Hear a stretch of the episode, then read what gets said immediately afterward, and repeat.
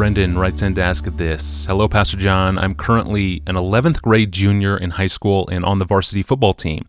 I've been in a dilemma lately that I could use some guidance on. I've always been disciplined by my parents about not quitting anything when you make a commitment, whether it be sports, a job, etc.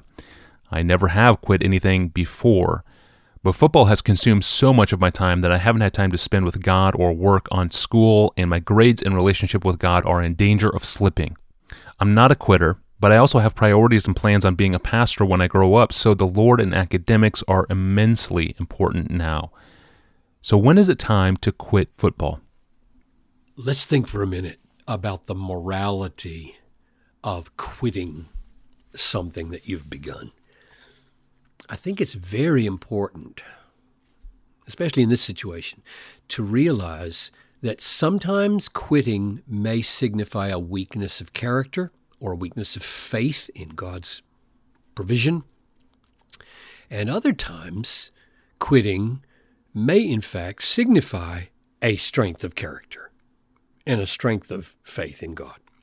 And of course, Brendan's parents uh, and Brendan himself are rightly concerned that he never quit anything because of weakness of character or lack of faith in God's positions, especially if there has been some kind of promise or commitment. Um, since, of course, promise breaking is clearly a sin, it's a character flaw. It dishonors the God of truth. But let's think for a minute about these two kinds of, of quitting, because this may help Brendan sort it out. Sometimes quitting signifies a weakness of character and a weakness of faith. An activity may be uh, difficult and demanding, and we may be lazy and so unwilling to remain in the activity. And so we quit. Well, that's a dishonorable uh, way to behave. Laziness is never a good reason to quit anything. Um, or the activity may be painful, highly demanding exercises that make us very uncomfortable for two hours in the afternoon. And we may be unwilling to deny ourselves the pleasures we could be having in the afternoon, and so we quit. And that lack of discipline and self denial is not a virtue, it's a weakness or the activity may be boring, um, though it's fruitful, but we may be so addicted to lots of stimulation, we're simply unwilling to be bored in any period of our lives, and so we quit. And that's a sin and a weakness that uh, Brendan's parents would surely want to warn him against. Or the activity may be, um, I'm not very good at it. And so I'm not getting a lot of praise. I'm sort of performing in an average, acceptable way, but not much applause is coming to me. And frankly, I very much like to get applause, and so I'm going to quit this activity, no matter how useful it is for me or others, because I want to go somewhere where I can get more praise and more applause. So it's really plain that Brendan is right, his folks are right. Quitting is often a sign of weakness and flaws, and we should do everything we can not to quit under such circumstances. However, this really needs to be said, uh, uh, there are situations where quitting may be the very best thing you can do and may require enormous courage and a high degree of character and faith in God. For example, um, the activity may provide us with lots of notoriety or fame or popularity, but with no fruitfulness in benefiting the lives of anybody else, quitting this activity would require a, a great deal of self denial and humility and trust that God has a better way for us uh, because we're going to lose all this popularity if we just drop out and start studying or something hidden and unimpressive. Or the activity may, may involve huge amounts of pleasure, very little improvement to our spiritual power or uh, development of our, of our gifts. And so quitting this activity would involve valuing spiritual power and fruitful exercise of our gifts above short-term physical pleasures. That would be a good, that would, that would be a beautiful thing to quit something under those circumstances.